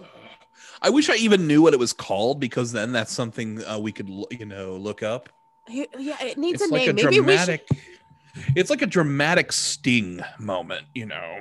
Let's. It's like- And then they found out that Mark stabbed Bob in the heart. Dun dun dun. So those of you that are learning how to play piano, I have asthma. Don't worry about it. Um, yeah, if you want to play that on a piano and you don't know what a minor third or a tritone is, so I'll say just we tell take you the, the notes. yeah. If it's if we're in the key of C major, how do we play that, Jeff? Well, if we're in the key of C major, then we're playing something else. But if we're in the key of, um, uh, well, if we're in the key of C major, it, we would usually be you go up to that E. Well, you just take that third one, you lower it, And you And play you that black note there, right? The black note to the left the of black the E. note, hmm the E flat. You go Yep. C, E flat, C, and then normally in C you would go up to F, but that ain't a tritone. No, So we go. You go F to F sharp. sharp. hmm That's And sharp. tr- and the tritone is just uh it's like what three full steps up from the C, and that's how you get it. See, you learned a thing. Because yeah, you have that C, so you get the C to D. That's a whole step. D to E, whole step, and E to F sharp. And that's because when we teach piano, we teach whole steps, and they'll always skip a note in between. You know, Why? Yep. That's a good question, you know. We can't solve all of your problems, just a few of them. But if it's a half step, then it's only moving up one key on the piano Right. or down. So yeah, that, that E, you go to that E and you go down a half step to the E flat. I don't know. I'm, I'm probably explaining it terribly. I probably just confused somebody more and they're going to give up on music for their entire life. And they're going to be, well, that guy on a podcast, he just confused the ever living sin out of me. Do you was ever a tritone. Mm, do you think you're that important?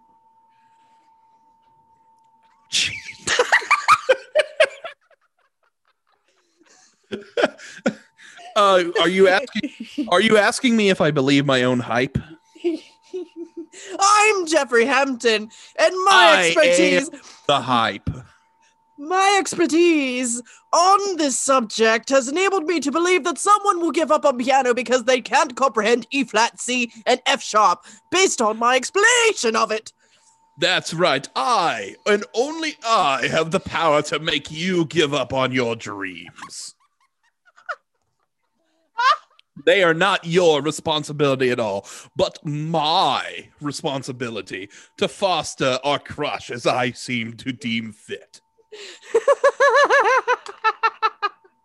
My failure today to adequately explain tritones and full steps and half steps have broken your very soul. you sound like, you know what, you went from like highfalutin British, and then you just kind of skirted over to how I think the British sounded whenever they were being overlords with the poor little peasants in the United States colonies. Yeah, it's it's a, it's a subtle transformation. You were mm-hmm. like, I'm going to be a large overlord to being a sort of oh, kind of lame overlord. a lame overlord. A geek Mm. overlord as opposed to a nerd overlord. I gotta get my nerd overlording back. Yeah, you got to be Darth overlord. Vader. You got to be Darth Yeah. Vader, not uh what was that one from that other that the one with all the teenage angst. Uh what was his name? Dooku, the old guy, No, no, no. Dooku was was cool. Um who was the other one? Uh the one, the one two, Darth Maul, no, not Darth Maul. Darth Kylo Darth- Ren. Yes, Kylo Ren. It was like, no, Jeff, all the Darths are actually really cool. The emo one, oh man, I should have known it was Kylo Ren. Kylo Ren. Yeah, a character whose whole villainous persona is he's a fanboy. Hmm. I wonder what they're trying to tell us there. It's not cool that he shot his dad. Yeah. Oops. Yeah, Oops. cool. Oh my god, I just spoiled it. I mean, nobody cares. It's the sequel trilogy. Oh no. Oh wait, no, no, no. Actually, people do care, and those are people who hate the sequel trilogy. For the people, I mean, uh, for the people who just thought it was okay, or the, you know, they're just a little apathetic. They don't care about Star Wars. They're they're wondering why we're we're fighting so much, and they don't realize that war is in the name. So you know, Oh, my parents are texting me asking what I want for dinner. all the food. This Not is just some why- of the food, but all the food why I can't cook. I'm an Italian who can't cook. Oh my god, that means you failed. That's like that's like a um. What's what's what's your background? You're like that's like a German who can't argue. Is that what you guys that's do? true. Argue? I thought it was that we uh, that Germans had a very like they're just punctual to everything, which I'm definitely like punctual to nothing. That's like a German that's not on time. There we go. Late. Well, the thing is, my one friend Chris, he went to Germany, and we had a German teacher, Frau Mitchell. Shout out, Frau Mitchell. Um, she said, "Oh yeah, when you go to Germany, you're gonna find out the trains aren't actually on time." they're just do they just like tell you it's on time and like whatever time they show up, it's on time. I think they're acting on a lie that they've all led us to believe that Germans are very punctual.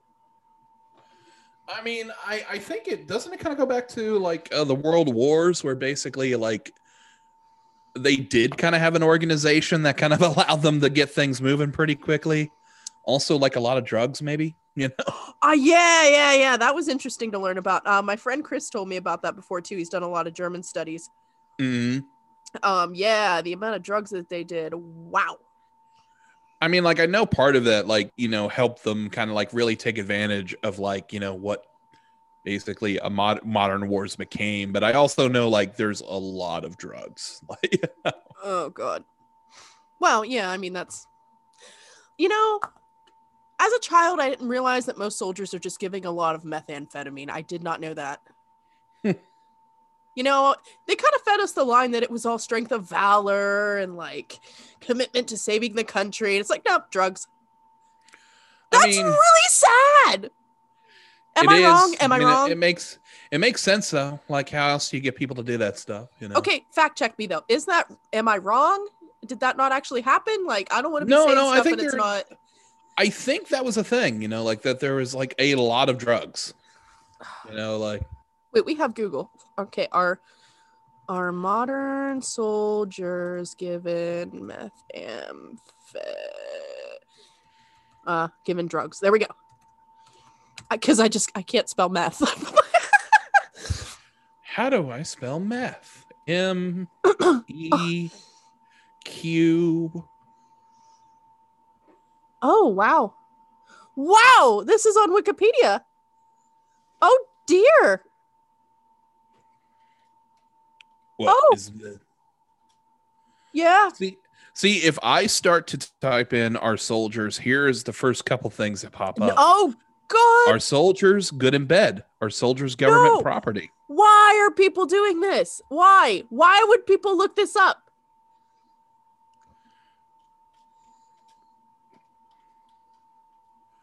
Let's see. Why is that the first thing? See, that is our priorities. People, get it together. So what did you find that they are?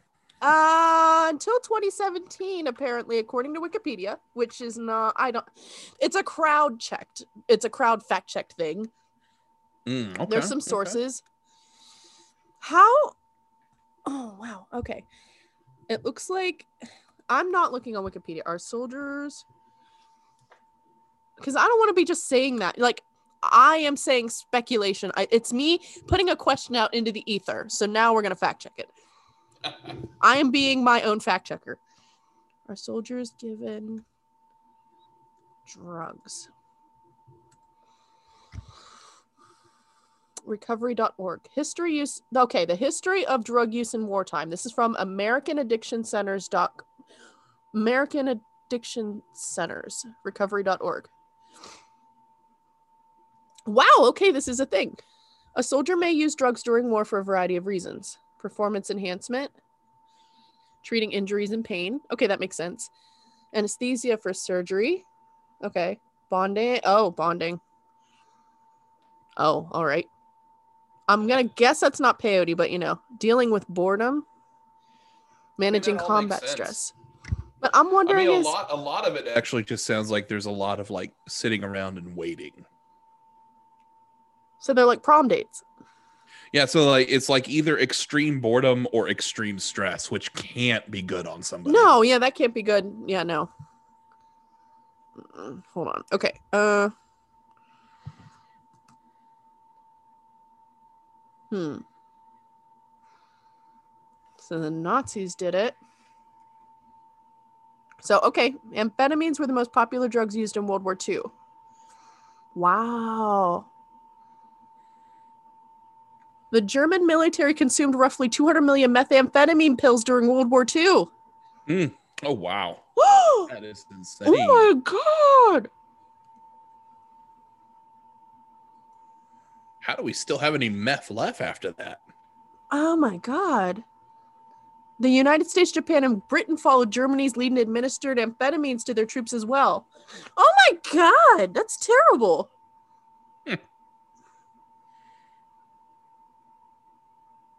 Wow. That is insane, actually. Wow.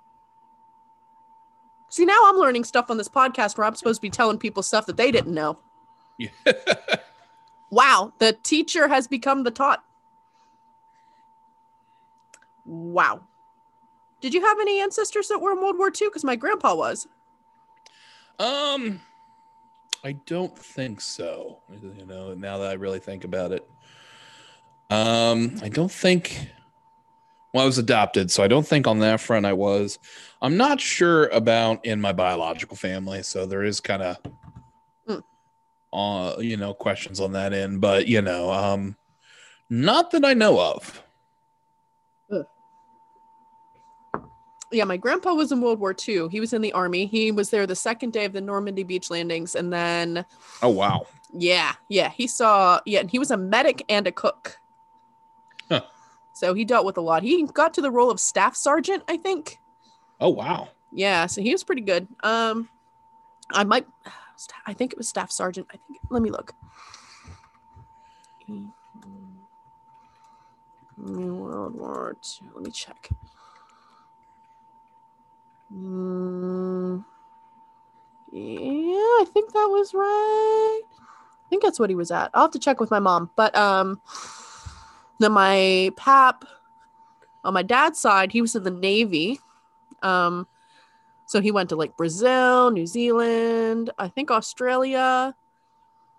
Hmm. So that was pretty cool. I got to hear a lot of those stories, and I have a whole bunch of other family members that are in the military. A lot of Marines, a lot of uh, guys that were in the Army, Air Force, all over. Oh wow. Yeah, I'm all red, red, white, and blue over here. More like red, white, and true. Oh. Boom. It's a weird time to be an American. we are in flux. And I mean an American or an Americant. Are you noticing little changes in how people are doing stuff with COVID? Because I am. I'm like, there's like a laxity or something to that effect, I guess. I mean, it's one of those things that, like, you know, um, the fact that it's still kind, you know, it's still like a thing going on. I think a lot of people become a little numb to when, you know, they maybe shouldn't have yet. Like, so especially hard. when, especially when the numbers, like, I think was it crossed four hundred thousand people have died. What a mess. Like I And that- noticed. Oh, and like ahead. I feel like last time I heard about numbers, it was still like in the like 200,000 range and they're like, "Oh man, it's going to So I really I don't know, it almost feels like it jumped really quickly. Um and I know they had words worries over the the holidays and stuff because people getting together. Um I'm surprised there was not another shutdown after the holidays. I'm I'm really surprised about that. Uh, a little bit, yeah. I'm, I'm actually a little surprised that we went back to classes so quickly, physical classes. Um, I mean, I guess, I guess with the vaccine, like you know, people are starting to to get it, and that's going to be kind of good in the long run. Yeah. Uh, but that's still going to take a while. Yep. Like you know, I mean, I think they're only to people in their 60s. Well, and I think essential workers, or has there been a, Well, I mean, they got healthcare workers first, and then like people in like uh, nursing healthcare homes workers second. is what I meant. Sorry. Yeah. um and then like they're getting to uh i mean in indiana they seem to be going in like age groups by like decade you know so there was like I don't know about you. I don't think I'm ever gonna get the vaccine just because I don't think they're gonna give it to people our age or really have it unless you like. I, i'm like i'm like well it's gonna be a while before they get to my age group but you know, uh, maybe two years from now. you know, um it'd definitely be like at the earliest like summertime um i do even think then, maybe do you that's think? like Like, I don't think they'll even. I, I don't know. It depends on how quickly they move. Um, like I know, like it's like what if you're on federal lands, they've made like you have to wear a mask, Hmm. or something now. Like, because they, they they won't. I don't think they can uh, do a mask mandate without basically a bunch of people, um, kind of worried about that. You know. Uh, I don't know. but I think on like federal property and stuff like that, they have mass mandates, which they Mm. which they can do. I do think it's interesting. Like, I mean, the, the one side of it is is like, you know, w- one side that's brought up is like how little flu we've had this year, and it's and a lot of people are like, well, yeah, that's because they're calling everything COVID. I'm like, well. Or at least maybe the masks worked and there's like less flu too. yeah. God, I wish there was something more like concrete I could say about all this. It's it's and you know and no, nothing i say i'm not uh, you know i'm definitely not an expert on it um my wife she works on a COVID unit at the hospital, and so I do hear things from her. But other than that, like you know, I'm I, I feel pretty ignorant on it. Like there's just you know now they're talking about new strains and it's just like oh good gosh you know like and i get it like i you know one of the things i miss heavily is like just getting to go to concerts you know like oh yeah I, yeah that's how i was I feeling e- too I would usually make the drive up to Indianapolis, which is a couple hours away from me, and go see their orchestra play two or three times a year. And like, I kind of miss getting to do that. I mean, I miss getting to go to the small concerts. I mean, I also just miss getting to like hang out with friends like randomly. It feels like anytime I see anyone, like there has to be planning involved. And, oh, we have uh, to assess so much risk, and what, what risks are you willing to take? What are they willing to take? And and you know, a lot of the risk assessment I know sometimes doesn't even have as much to do about me, but like keeping you know older people in my family from getting sick. Uh, and you, you know, know, and I, I I said to my mom like I remember when I was a little kid. I don't know if your family did this, but all of my grandparents were like elderly, elderly. Like they were in their 70s when I was a little kid, in their late 70s, early 80s. There was a portion of time, like in after Christmas, January ish, we wouldn't see my grandparents as much because my mom was like, we can't give them the flu. If they get the flu, they're gonna die, you know. I mean, that's interesting. I um that's not anything I remember consciously like, I mean, that's your, a good thing, but did like, your family ever say that to you? Because my mom did. She's like, how? No, like if she would get the flu or I would get the flu, my mom would say we can't see grandma for two weeks. Part of it is, I think, in my case, was uh, my parents were older when they were adopted. So, so, like when I was born, so when I was born, they were forty-one. So, um, like my grandparents were older, but like they kind of died when I was relatively young. Oh, so um, you okay? So that's different then. Oh, interesting. A, a little bit different, you know. Like, and in some cases, like you know, I know my grandmother lived with us for a time, you know, too. So it's oh, okay. It, it, maybe not as much on that one, but I mean, like, eh, you know, the flu like does definitely kill like a lot more people than people like to think it does. You know? Oh, I know. I I can't. It and I know for my parents, especially, like, you know, they're in their mid 70s now. And like, I feel definitely in the past like five to 10 years, their concern over getting the flu has definitely risen. And I do know, like, if I was like, even before this, if like I wasn't feeling well or something like that, eh, we, you know, we would postpone visits just to like not pass like anything along or anything like that. So on that front, like I I kind of know what you're talking about, you know. I but. yeah, I actually I haven't had the flu in about 5 years. Knock on wood. I mean, I mean, the last time I got really, really sick was like still like four or five years ago. Like, um, what was wrong with why? What was wrong with us four or five years ago? We got to figure that pattern out. Uh, we just it was our time. Yeah get sick, you know. Uh, I do feel like since COVID started, like it's like I haven't felt sick at all, and I don't know about how much of that is fear of feeling like any bad. You know, considering, considering so many considering so many symptoms are in line with COVID, it's like how much of it is I, I'm I'm just gonna ignore like minor aches and pains, and you know because just push like, through it. Shove it down. Shove push, it down. Just push, push through it. Oh man, I'm a little sniffly today, but that's nothing. Yeah. Shove it down. Shove it down. Oh. Shove it down. You know. Oh um, I mean, part of it could just be like, you know, the mass thing is doing its job and things aren't getting passed along like they should. So, you know, just not feeling bad as often. But uh, you know, keeping up with like sanitizing everything, like that's that's difficult. You know, like not ah, not that see like, that's that how being OCD. Not, I have I was oh. made for a pandemic. I'm good. I mean, I, am just like I'm I'm an introvert, so on that front, like I was made for a pandemic, you know, like yeah, that part I'm, I'm have not to stay indoors. Made. Oh man, that's fantastic. Do all my socializing, you know, online. Oh my god, don't don't don't twist my arm too much. You know? Yeah, it must be nice to be Jeff. It must be nice to be all the introverts. It is really nice to be introverted during this time. I'm I'm just okay with the silence, you know, but um Oh it, my god. You know, uh, okay, but, calm down. I, but, calm down, Kylo Ren. Yeah, but but you know, in all fairness, like, hey man, it is getting a little old. You know, it's it's there's a really, it, yeah, it's hard, man. It's like, hard. It's, it's getting a little old. It's um. I'm glad that they were able to find a vaccine. Yeah. Like, I'm glad that it's starting to get out there. Like, um, because yeah, it was just getting really old. That's just Well, I am super lucky. Um, like 2020, getting through all that was a blessing. I nobody that I know died. Um, I know some people that got sick with COVID, or they're still, you know, everybody's getting COVID right and left. That being said, people have gotten a bit sick, like really sick, but nobody. I don't know anyone who died. I don't know anyone who had long lasting, like high impact and like, um, excuse me, uh, like really long standing what's the word i'm looking for jeff? Like lingering um impacts from the virus. So i am you know uh, like days or if i'm feeling sorry for myself or i'm feeling bad or i'm being emo or i'm being dramatic i can wake up and be like wow uh, everybody that i know is okay Yeah, you know, I feel lucky on that front too. Like, um, there's been very few scared. We only really had in my family like one, one scare, you Hmm. know, and that's, um, so that's been kind of nice, oh good you know. yeah Um,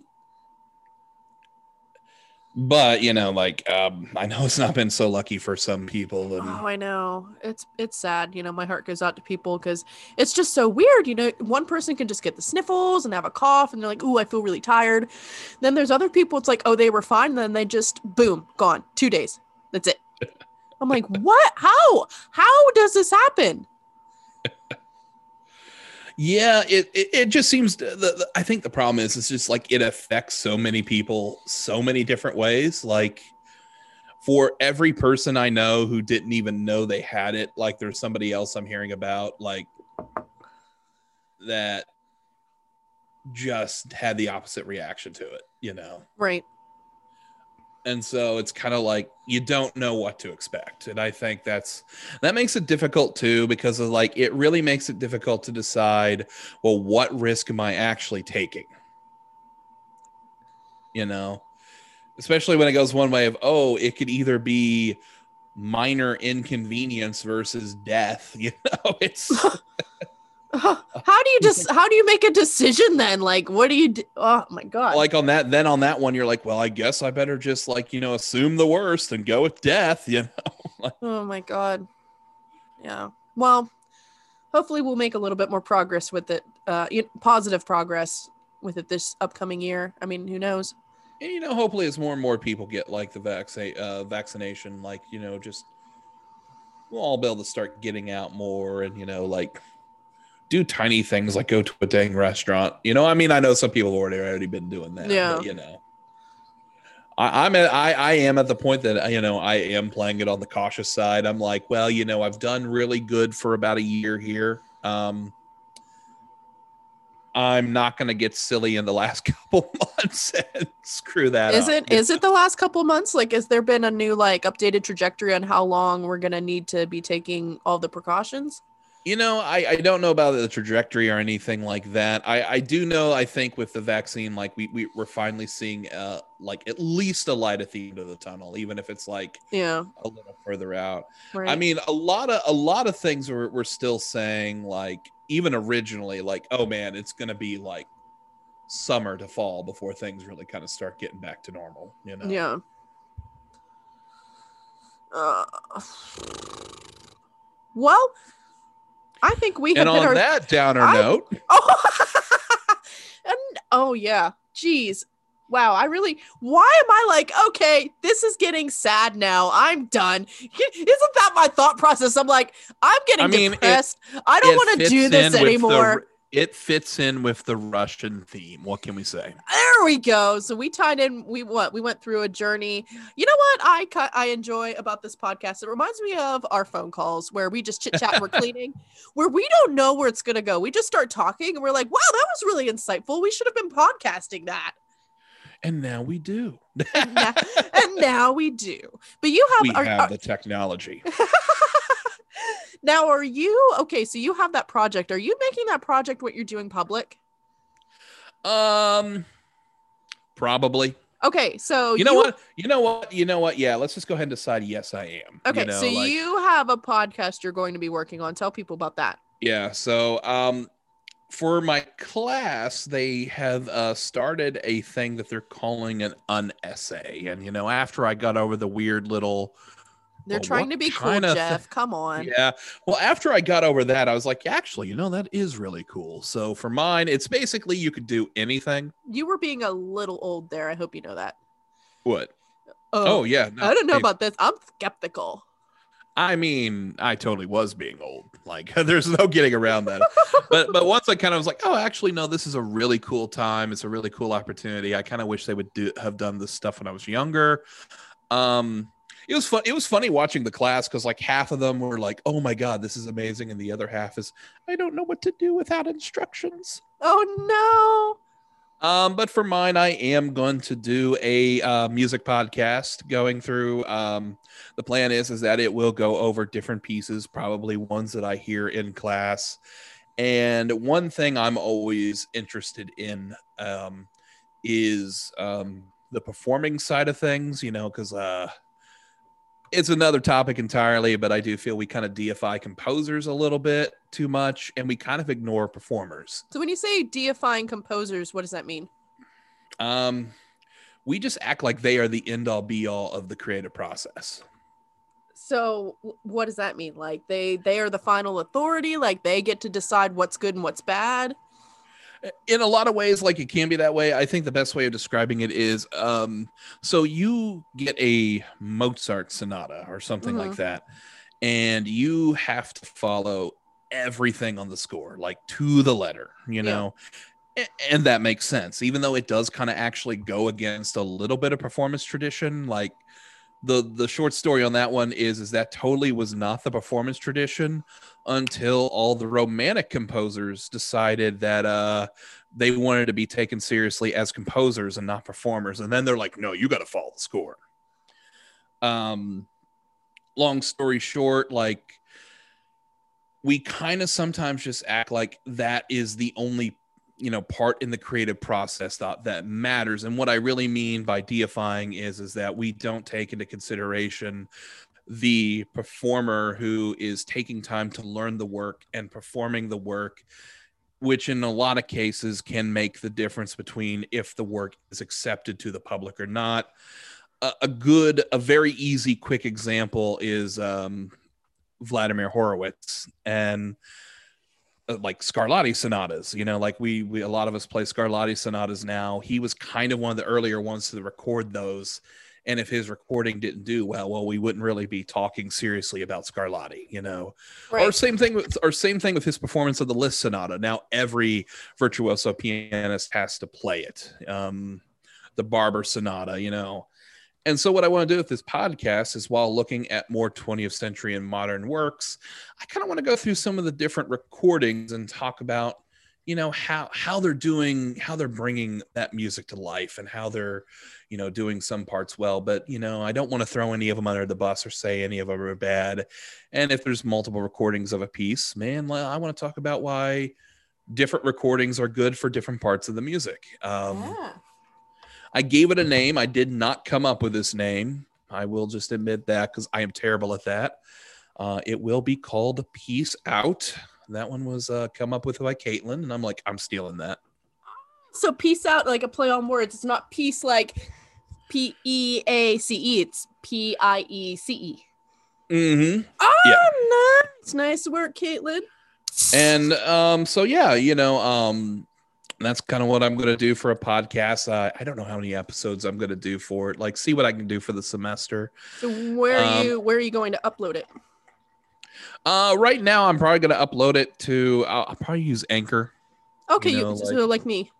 Yeah, you know, and then uh, then I had to come up with a Wix website for the class. But as I come up with those, I think, uh, yeah, I'm definitely going to be sharing them publicly because I Do mean, you- it is a cool idea. It, it was something I was actually already in the work of planning, Mhm. and when when this unessay topic came out, it was like kind of a great way to just go ahead and finalize a lot of things. You know, Do you know what piece you're going to be starting with? um, that's a good question. Hmm. You know, if I follow this idea of uh, you know taking pieces that are done in the class, probably one of the Mahler symphonies.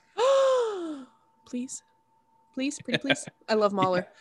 Um, I know, I know, our book goes over Mahler Symphony number one. And knowing me, I'd probably pick number two because I just, I, I, I, I love the second I one. love Mahler. Oh, one of Um, my favorite lines is from um, Songs of a Wayfarer. Lieder eines fahrenden Gesellen. Oh my god. Oh man. The one this is one of my favorite moments in music of all time. If I could hear it for the rest of my life over and over and again, I would be so happy. Um, the one line is Auf der Straßen steht ein Lindenbaum, da hab ich so fest einmal im Schlaf geruht. So it basically means on a street, um, there's a linden tree where I first learned. Uh, I'm translating it badly, but where I learned all of like the secrets of the world, and that was uh, auf der Straßen steht ein Lindenbaum, da hab ich im festen Mal im Schlaf geruht. That was where I, I felt my first pain. Oh, it was so great. Um, it's really weird to hear myself translating something in real time because I haven't been able to do that before. So all of the studying of German is paying off. Well, there you go. Yeah, no. So I love that line, and then in the in the accompaniment, there's this that sounds like the little, you know, it looks like those little, um, they look like little like. Uh, the tops of helicopters or something just kind of floating down from the tree. they just float down all beautifully. Um, but linden trees are problematic when you hear them in German romantic music. Do you know why? Why is that? because um, during the the romantic era in German, anything in the arts in German ta- in in German culture at that time in the 19th century, late 19th century, mid late 19th century, uh, there was this obsession with suicide. There was this very sick obsession and romanticization of it. So anytime you hear linden tree mentioned, Lindenbaum. Um, you can assume somebody committed suicide or somebody was really thinking about it or they wanted to. Ooh. Yeah, so unfortunately, that's one of my favorite lines in music I've ever heard by Mahler. But at the same time, it's like, oof, oof. 13 reasons why, Mahler. Ah, auf der Straße sind halt Lindenbaum. Da habe ich schon feste meine Schlafger. Yeah, so um, I used to think I tried to be uh, early in my college career, you know, when I was 23, 24, back when I was, you know, the world kind of didn't crap on me quite as much yet. At first, I was like, he didn't commit suicide. He just found a new perspective on life. I'm like, nope, he committed suicide. I'm like, yeah, this, I don't think this guy made it out of this extreme pain and hurt, in which, you know, uh, Probably that just, yeah, because um, the whole song cycle is is semi autobiographical. Did you get to check out Songs of a Wayfarer yet? I did. It was pretty cool. Yeah. Oh my god, I love it. And what's what's funny is you can kind of gender bend. Uh, you know, um, mezzos can sing it even though they're singing to the female part. That's really not the point. Like it's it. That's not what it is. It's just either gender can sing it. Um, and then um, but usually you know the baritones are singing, and it it, it makes more sense whenever they're singing directly to the female pronouns. But um, Huh. anyway, uh where was I going with that? But it was about an it was a guy recovering from an engagement getting broken off. And it's kind of like Ooh. semi-autobiographical based on Mahler because he was dating this pretty singer. She had blonde hair, blue eyes, and then the one part Mhm. in the song cycle um where he kind of like uh wigs out, kind of lo- loses his Snickers, which um yeah, there's this one uh, Ich habe ein glühend Messer, ein Messer in meine Brust. So it's I have a gleaming hot knife in my in my chest. Uh, and this Oh, one part he kind of freaks out at one point. And he's like, everywhere I look, the blue, the blue in the sky looks like her blonde, her her blue eyes. Then I see all of the the wheat in the field. It looks like her blonde hair. I'm losing it. Oh, it's so great if you remember that one. Oh wow. Mm. No, I remember it.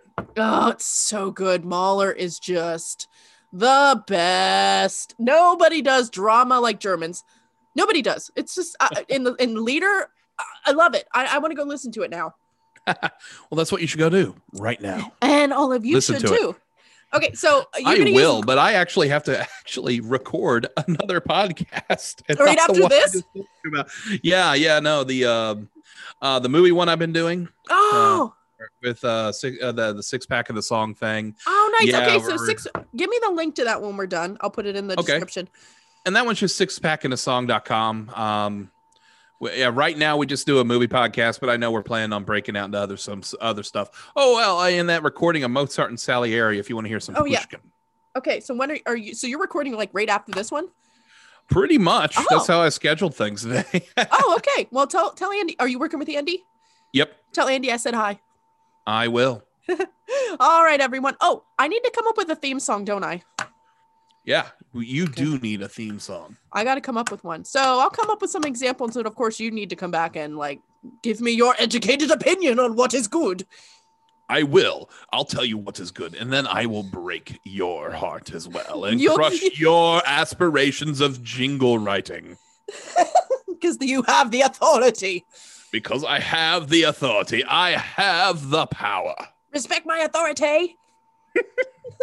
All right. Okay, we got to stop before we go and we bunny hop over into South Park. We don't need that. Oh, all right. Well, you enjoy your podcast recording. It's been a pleasure having you again. all right. Thank you for talking with me. All right. Thanks, Jeff. Bye bye.